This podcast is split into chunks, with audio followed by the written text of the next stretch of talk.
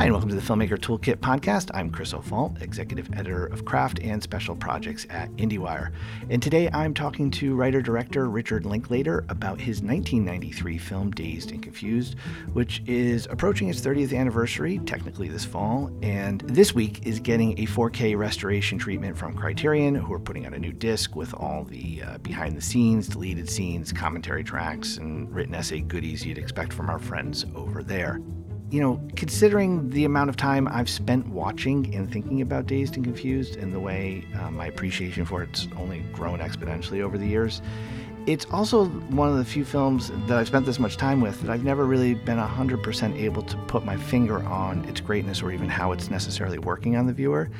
And this chat with Linklater and hearing about what he was going for really opened a lot of doors for me in that regard. And it was also really interesting to hear him reflect on this time of his career. Young director, coming off a surprise hit of Slacker, making his first studio film, and kind of the upstream battle that was for him. He was kind of finding his own way of making a film and butting up against a system which had its established ways. So I really hope you enjoy this discussion as much as I did. And if you are a fan of the film, I really would consider picking up the criterion of it. I'm really enjoying that.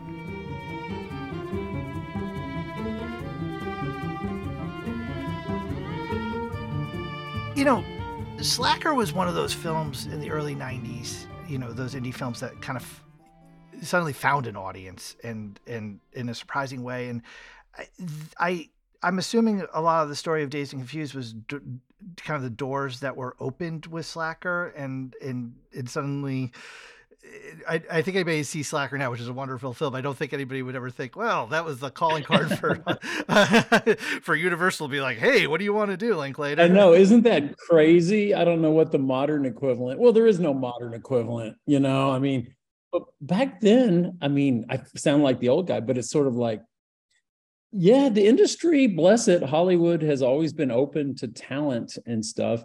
And even the guy from Universal who called me he said it wasn't slacker is why he called me. It was hearing what i wanted to do next. Like i had some teenage rock and roll movie. He even said on the phone within five minutes of talking yeah you know i saw slacker at sundance and i mean i liked it but it's not the kind of thing you know and i, I totally understood where he was coming from. You're the indie weirdo but you know you can make a film. It's you know what's funny? Maybe this thing come talk to us about it you know, or now that call doesn't come to anyone. I'm pretty sure from a studio, you get a call like, hey, you know, do you want to be considered to direct the new franchise film or whatever? So that's what's really changed. But the the leap you take from your indie, um, you know, your first films is probably not that different. I mean, I tell young filmmakers, everybody wants to make films, but make a couple films. You know, everybody wants to write screenplays. Well, have have a stack of screenplays that you've written, and maybe they'll consider you a writer. You want to be a filmmaker? Have a couple of films. Slacker was actually my second feature. You know, it's like, well, I feel like I'm a filmmaker. You know. I had a friend who was uh, Mike White's assistant, and he wanted to be a writer. This is this is about 15 years ago, and it was always like you know, writing advice. And, and, and what Mike always used to tell me, he goes, you know what the problem is? No one writes. Because everybody wants to know how to become a writer. He's just like, just write. I always tell like, people, like, yeah, we all want to be something, but what do you enjoy doing? do you really want to do this all week? And, you know, do you want to put in 100 hours a week? Not because you have to or for money, but because you like it. Do you like writing? I tell actors that everybody wants to be a star. So I'm like, well, do you like acting? You know? Do you, do you, is it in your bloodstream? But same same with filmmaking. You know, it's like, do you want to? I always ask people like, what would you rather do? You know, go on a vacation, go skiing, whatever you like, hiking, camping, or would you rather sit in your room alone, black out the windows, and edit? You know, forty hours straight. If the answer is anything but that, you're not a filmmaker. You know it's been documented about some of the original intention, some of your original ideas for this film. I, I think maybe it was even um, it being an actual album length, or you know, there was even something about it being in a all being in a car set to a ZZ Top album. But I'm wondering, you know, I, I'm curious. What I'm really interested in here was the kind of that kernel of what the original intention was and then how that evolved. I'm wondering, you know, when you're thinking about your second film eh, or the second film that Hollywood's going to make and and is going to wh- what was that kind of kernel and and how did it evolve? Well, it sort of evolved into a film a studio might want to make. I mean, a low budget film by studio might want to make. It started off much more I would say experimental. It was while I was in production with Slacker. I was just talking to a couple friends, and I was like, you know, I just felt this. I, I got this teenage movie in my heart and soul that I kind of remember from teenagers. And, and the metaphor for it was really simple. It was just um, three or four guys in a car driving around, and I thought, oh, that'd be cool.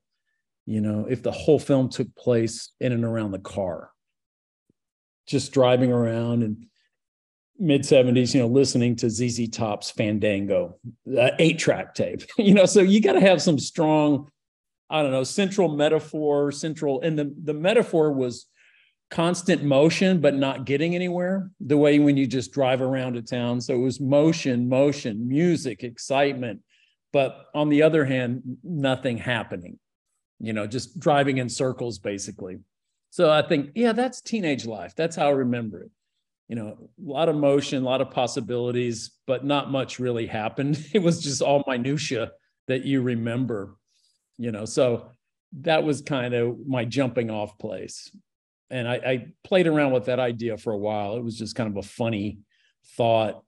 And then I realized, well, no, that's more characters started filling that space. It's like the car would pull over and they'd be interacting with people, you know, more interaction with ladies. I always had them flirting with carfuls of ladies, but I was like, no, we're going to pull over and have more going on, you know. So anyway, it soon it became inside the Emporium and Beer Bust, and it, it opened up completely in my mind it seems as if I, I mean, beyond getting outside of the car, I have to imagine that part of it was also seeing maybe that same feeling, but seeing it, wanting to experience it through different points of view. Because I mean, ultimately, that's where not only do we move outside of the car, but like a, a whole wide array of eh, high school, different types of high school kids, and and and that that what you said was beautiful the sense of motion and not going anywhere yeah. and now they're actually moving once i opened the floodgates to that era in my life which i'd kept pretty sealed for a while not wanting to think about it much at all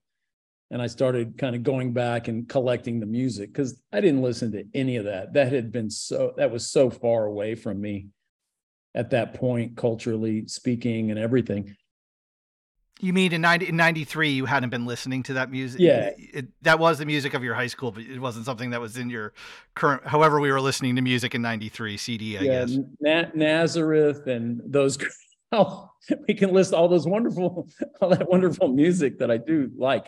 I hadn't much thought about, you know, I was kind of the 80s underground guy, um, 80s punk guy. So uh, that was not on the in the forefront of my life. But once I let it back in, in came with it a ton of characters just demanding to be heard from and represented.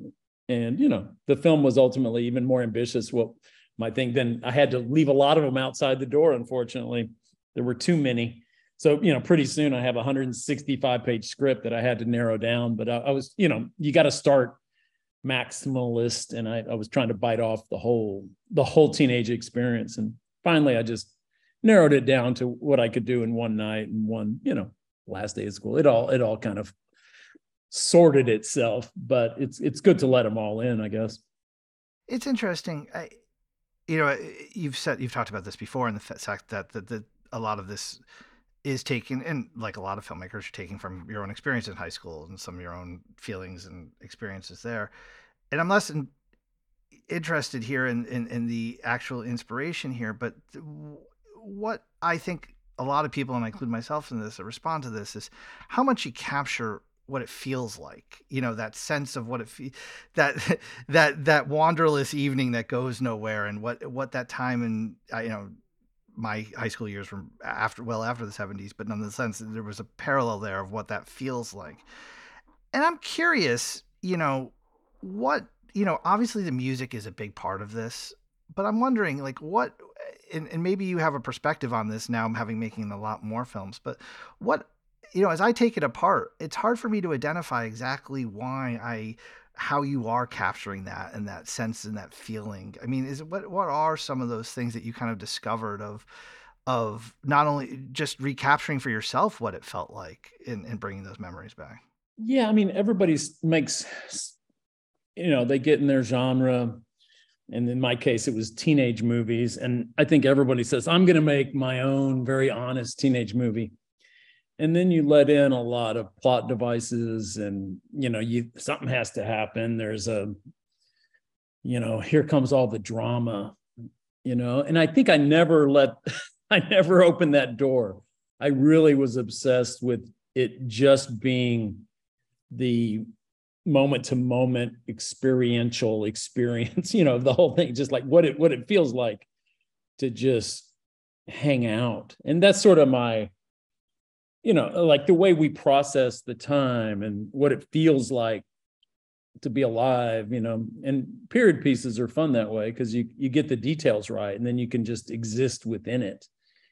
And so the plot was pretty minimal. It was just all character and um and detail, incident, small things become big things. And I don't know, I was really obsessed with that. You know, call me a natural Chekhovian or something, but it, it's not you know, it was small stakes, but it's people's lives. So, you know, it means a lot to you at the time. It has to. So I was trying to capture that. Just the the feeling when I was being honest with myself, it was like, well, what was my teenage experience? It was like trying to be cool, trying to fit in, you know, driving around looking for the party, having, you know, trying to express yourself and you know teenagers carve out fun wherever they can you know you're you're powerless in the big picture so you're trying to empower yourself wherever you can. And and you you don't have any idea what who you are or what you're doing. You're just trying to figure it out. So there's a certain lost quality that would make a younger person a little more vulnerable to impression and you could call it corruption too. A lot of the story, the darker edges, is like, oh, Mitch is kind of corrupted on this night. You know, he sees how asshole high school guys act and he sort of becomes that a little bit. You hope he's a better guy than some of them. But you know, there's I don't know. You could see it. You could see four years he's going to be them. You know, or you you you have hopes for him, but maybe not. Yeah, I mean, I hope he's one of the better ones. But you know, he's not going to grow up and be like Ben Affleck's character, but you know, he'll probably be closer to who seems to be his buddy, Pink, you know, someone like that. A little more thoughtful, but still a high school guy. A something I came across just to share with the listeners, uh, there's a you actually at one point were calling it the inverse of a John Hughes film in that sense of the stakes. You know, instead of inflating these dramatic stakes of high school, kind of the kind of like what you just said. I thought that was, that was a great way of phrasing it. No, but I don't I don't want to say that about Hughes because he made he made very realistic. You know, his you know I think a film that is a progenitor of days is probably Over the Edge. You know, the Matt Dillon's first film uh, Vincent Spano, and um, just a wonderful movie about. It came out in like the late seventies. I didn't see it for a couple years later, but uh, the first half of that movie is all what I'm talking about. Just these people living in New Granada, the planned community in suburban USA, and then it gets dark. Uh, there's a cop. Then it hits all the notes. There's a cop killing, and then it has a great ending. The kids firebomb the school. It's like a scene out of Lindsay Anderson's If. It's a great teenage movie, just great. Apparently, a big influence on Nirvana's, you know, smells like Teenage Spirit. Apparently, the music video and stuff I've heard. But I think maybe I was thinking, you know, the first half of that movie is just hanging out. And they're a little younger than my guys. There's like junior high kids, and it's a little younger, maybe than some the majority of the people in days. But I was, and I wasn't thinking this consciously. I'm I'm just looking back at it. It's like my favorite half of that movie is really the first half when they're just farting around. Um, and then it gets dark. You know, there's this cop and there's a killing and you know retribution and a lot of drama kicks in and I was like, well, what if you, that's unrealistic. No one got killed by a cop you know, there weren't any dramatic car wrecks. And so I was just going from my own experience and like, eh, you know, the stakes were pretty low. So I was trying to capture that low stakes, but, you know, personal emotion, you know, to it. So that, that's how I'm oriented anyway look at look at most of my filmography. It kind of, yeah, yeah, it kind yeah. of fits in that. I'm trying to represent uh, life in a slightly uh, well for me that's that's just where i work from. Talked about that sense of what it feels like to hang out and and the the kind of life in those moments. I'm curious um in that sense of to a certain degree i imagine there's only so much of that you can script and to a certain degree especially dealing with a young cast how much of it you can create on set and dynamics that work there. Am i wrong? You know because i have to imagine some of this has to be you could think of a scene you could think of an experience that you had and what that felt like but i mean ultimately i have to imagine that the, one of the magic ingredients here is is is what can organically happen amongst amongst this young cast right? Well that was certainly my end game but no one's going to give you money to make a movie saying you know i'll get these people together and then it's going to be good. Even though i'm thinking that and i'm trying that but that script better be good. So i mean i have a good ear for dialogue. I have a great memory. It wasn't easy for me to crank out 165 pages of of material and then you know hone that down to a you know reasonable 100 page script that everyone at universal liked. Not only my executives but the heads of the studio. I that that script jumped over 35 other projects that were in development at universal into a production slot. I was very lucky but i want to emphasize the script. That said on the first day of rehearsal, which I'm a big rehearsal guy, I, I held up the script and I told the cast, you know, if we do this script word for word, no one's going to be more disappointed than I am.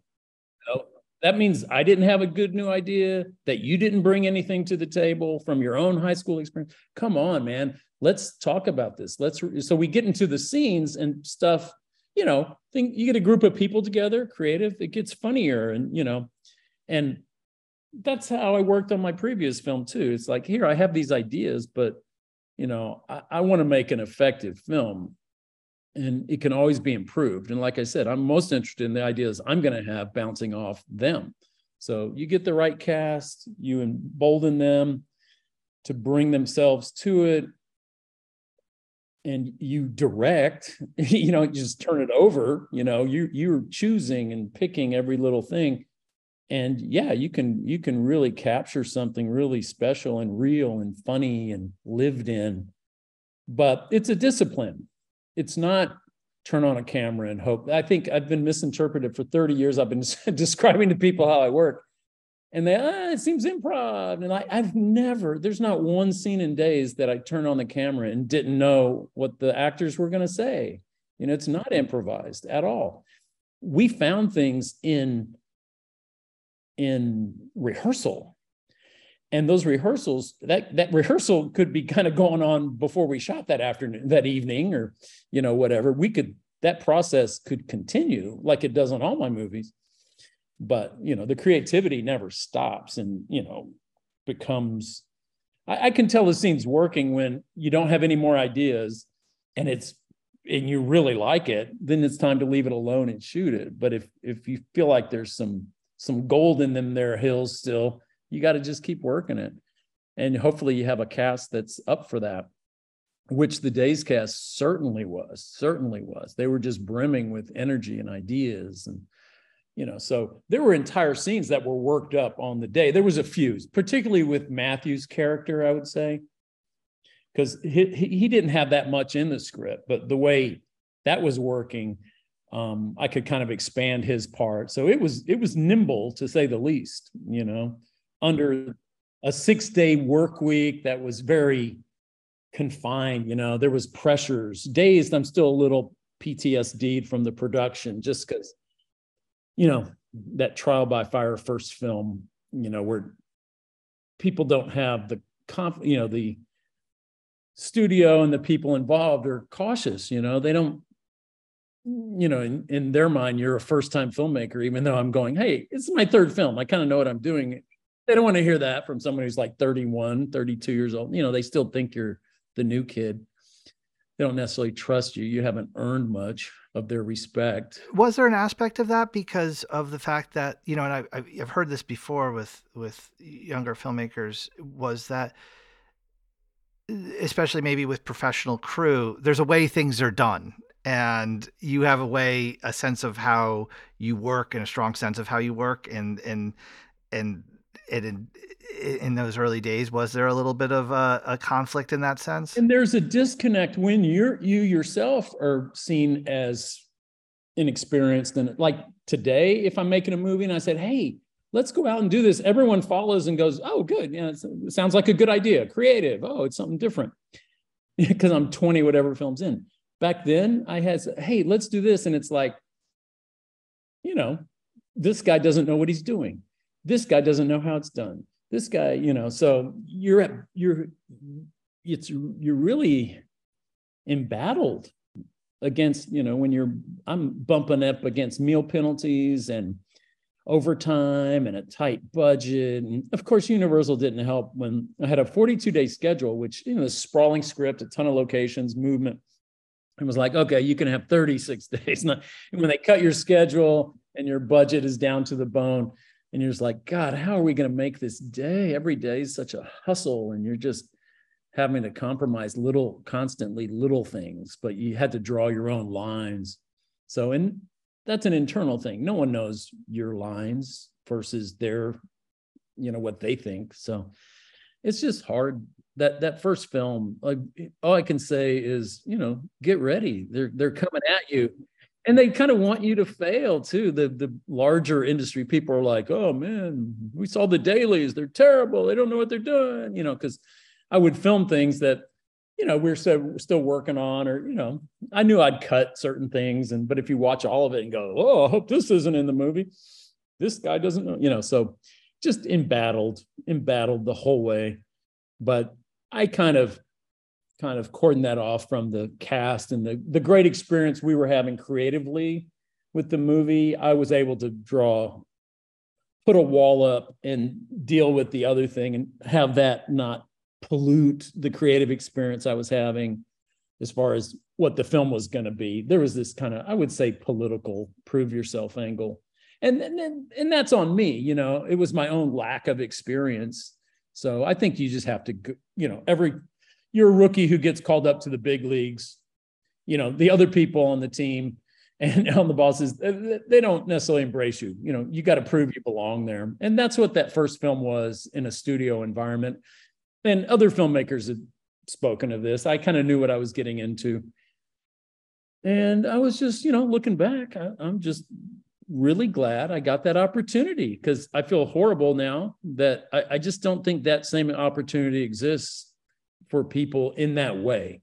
Certainly not at a studio level. You know, you have your $23,000 film that's an indie hit, and then people go, I mean, are there even indie hits anymore in the same way? I mean, you know, Slacker played in theaters for six months, you know, that doesn't, that went away a long time ago. The notion of that or it's hard to even measure what it what even that means anymore to be an indie. Yeah, it's, it's something we talk about a lot because then suddenly it's also the and we don't have to get into this, but then it's like you can't even tell.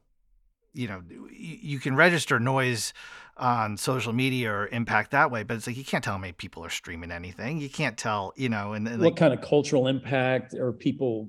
Yeah, you can't really gauge that the way you you used to. But for the filmmaker, I would just say the analogous position now would just be you made a film or two and now you're getting another opportunity from wherever and someone's giving you more money to make quote unquote real movie.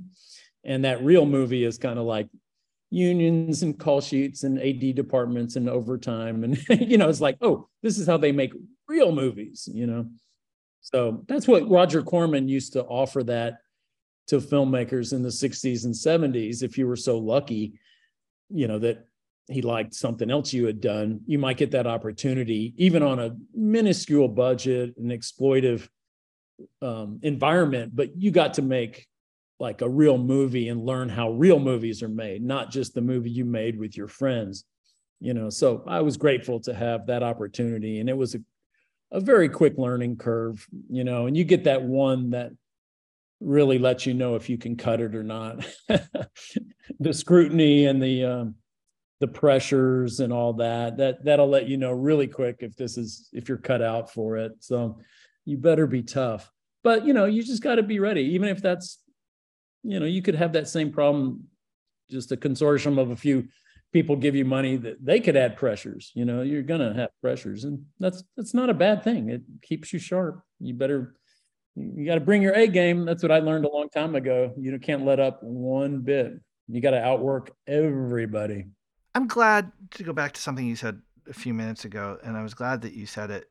You know, in that because I think there is a sense of, you know, working with a young cast and you know them forming relationships on screen or the sense that it's like things are you know organic and improv on screen and what has always struck me as so integral to a film like this is success because this type of you know not having the strong narrative drive with being with one character the structure of how you go back and forth is vital to maintaining some form of balance in in this type of thing right? Like i mean i have to imagine that i'm sure and i'm sure you and your longtime editor had to you know tweak that and find new ways of doing that in post but to a certain degree if it's not built on that foundation a film like this it, it really can it won't work right yeah, I mean, I'm a big architecture person, you know, like films are,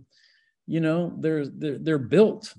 They have a design. They have and that sounds like physical, but it's really more like well, in literature it'd be just like a literary flow, you know, how long you stay in one scene and you flow to a next and what's the transitions are very important you know? What what gets you from here to there? Is that organic? Does that make sense?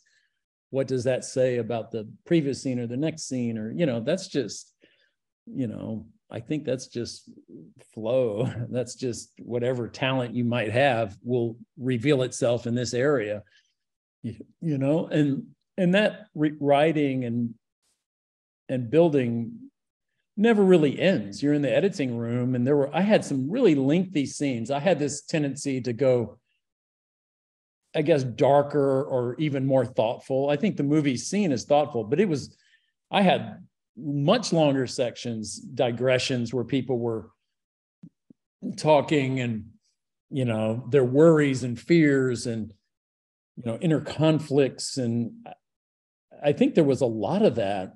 And it just, as I got more and more into the movie and post production, I was like, you know, this kind of wants to be more of a party movie. We don't have time for a minute of digressive.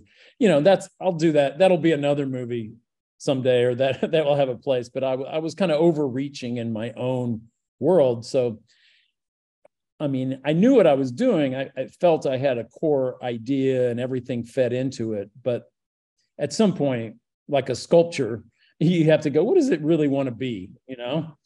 Is it this is a little too much. Like oh i can feel the movie really bogged down here. I want it to be entertaining. I don't want to you know i'm not making a you know a structuralist art film like my first idea might have been closer to that. I was like no this one i want it to be i want it to work. I want it to be its best most entertaining self and still the movie i wanted to make which you know i got there eventually but I had a first cut that was really long, like two hours and 40 minutes or something. So it's like, well, wow, that's like a Marvel movie, Rick. yeah, it's like, that's like long. Work. That was like an assembly, assembly of everything. And it's like, oh my God, I'm crawling under my seat. like, okay, I'm ready to just kill myself here. So it's like, okay. I looked at Sandra and we were working together for the first time. And I remember saying, okay, what do most directors do at this very stage? She just put her finger to her head like a gun and went. I'm like, I went, okay, that's because that's exactly where I am. Let's get to work.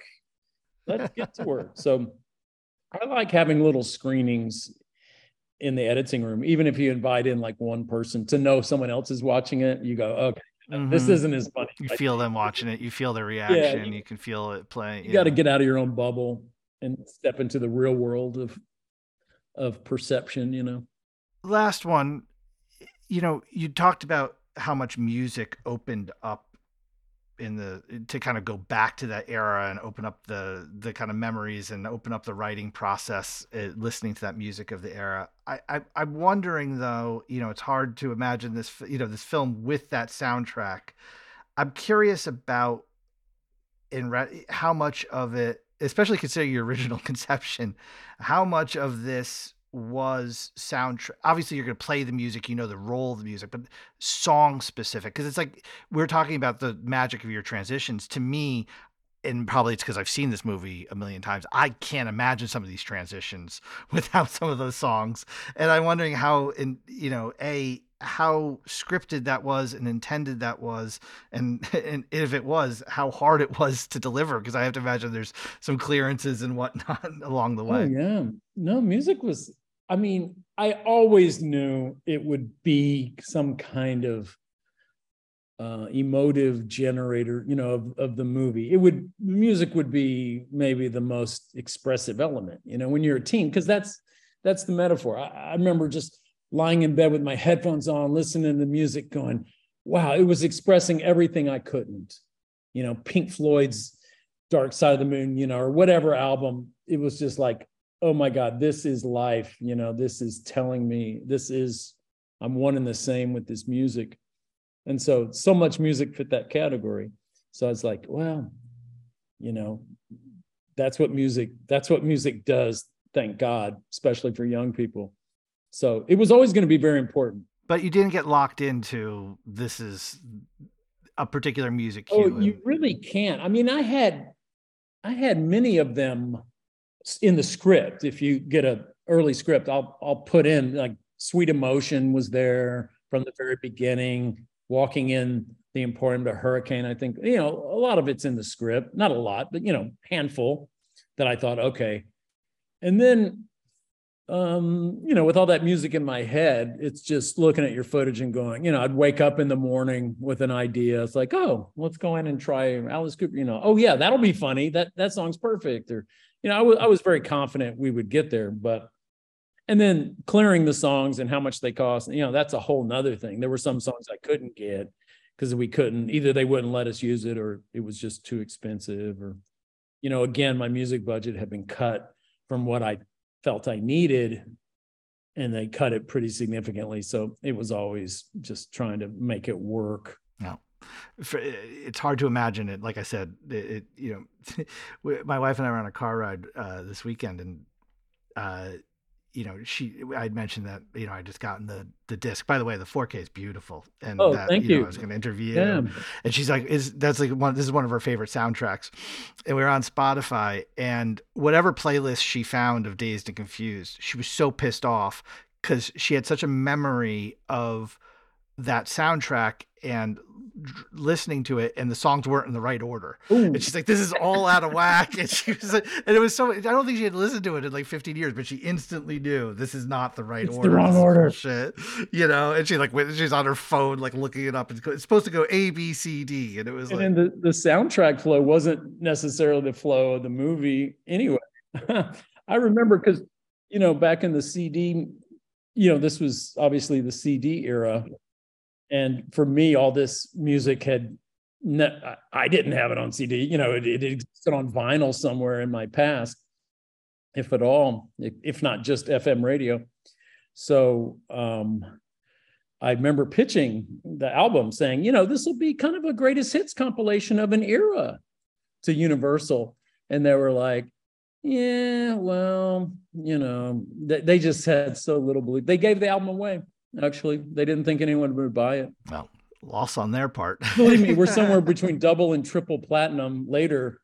It, it was, in fact, what I put. You know, it was going to be this kind of greatest hits compilation of a bunch of music that you don't want to go back and buy all the, the original albums.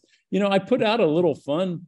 I should make it more available. I had a list of, it was all the songs that I said of Dazed and Confused, but not in Dazed and Confused. You know, the Rolling Stone song, the we couldn't, you know, we didn't have that three hundred thousand dollars for no Zeppelin stones and whatnot in this yeah. in this in this budget. Some of the right? preemptive, but then also some just some really rocking, fun stuff that just didn't find its way, and I either cut the scene or it just for various reasons, you know, didn't make it. I had a Thin Lizzy song in for a while. Then I realized it had come out like two weeks after May 29th, so I couldn't use it, stuff like that. But I could put it on this album. So it, it's kind of a fun album of songs of Dazed and Confused, but not in Dazed and Confused. So oh, I'd love to see that's that a fun genre. It, some of it, it's probably kind of better you know I, I love this film and i think the thing that i you know as i've spent more and more time with your films that sense of time and that sense of um, time in your life and time passing is something that's so emotional in your films and i think people automatically associate that for very good reasons with you know things like boyhood or the sunrise films where you're actually watching you know you're actually experiencing different eras of time. And what's so so amazing about this one is is that in this sense of 24 hours in this sense of a night there is that and part part of it's the difference entering high school exiting high school this kind of transition in life. All of those feelings that one has and associates with time um, in your films is is in one evening with these kids and it's um it's beautiful it, i can't i can't it's it's it's you know tarantino's right it's a great hangout film but there's just something also so emotional about it every time i watch it oh Thank you. Yeah, well, I, I certainly had all those feelings I was trying to express. I was overstuffed with feelings, mixed, you know, mixed feelings, you know, but all the beautiful little epiphanies life gives you, and then all the little surrounded by, you know, insecurity, horror, darkness, lightness, you know, it's all it's all there. And I was just trying to express it somehow via these this wonderful cast. So yeah, you know, if you can get a percentage of what you're going for, that's probably pretty good because you're you're kind of trying to say everything, you know. Well, that's beautifully said. Thank you, Rick. Well, really nice talking to you.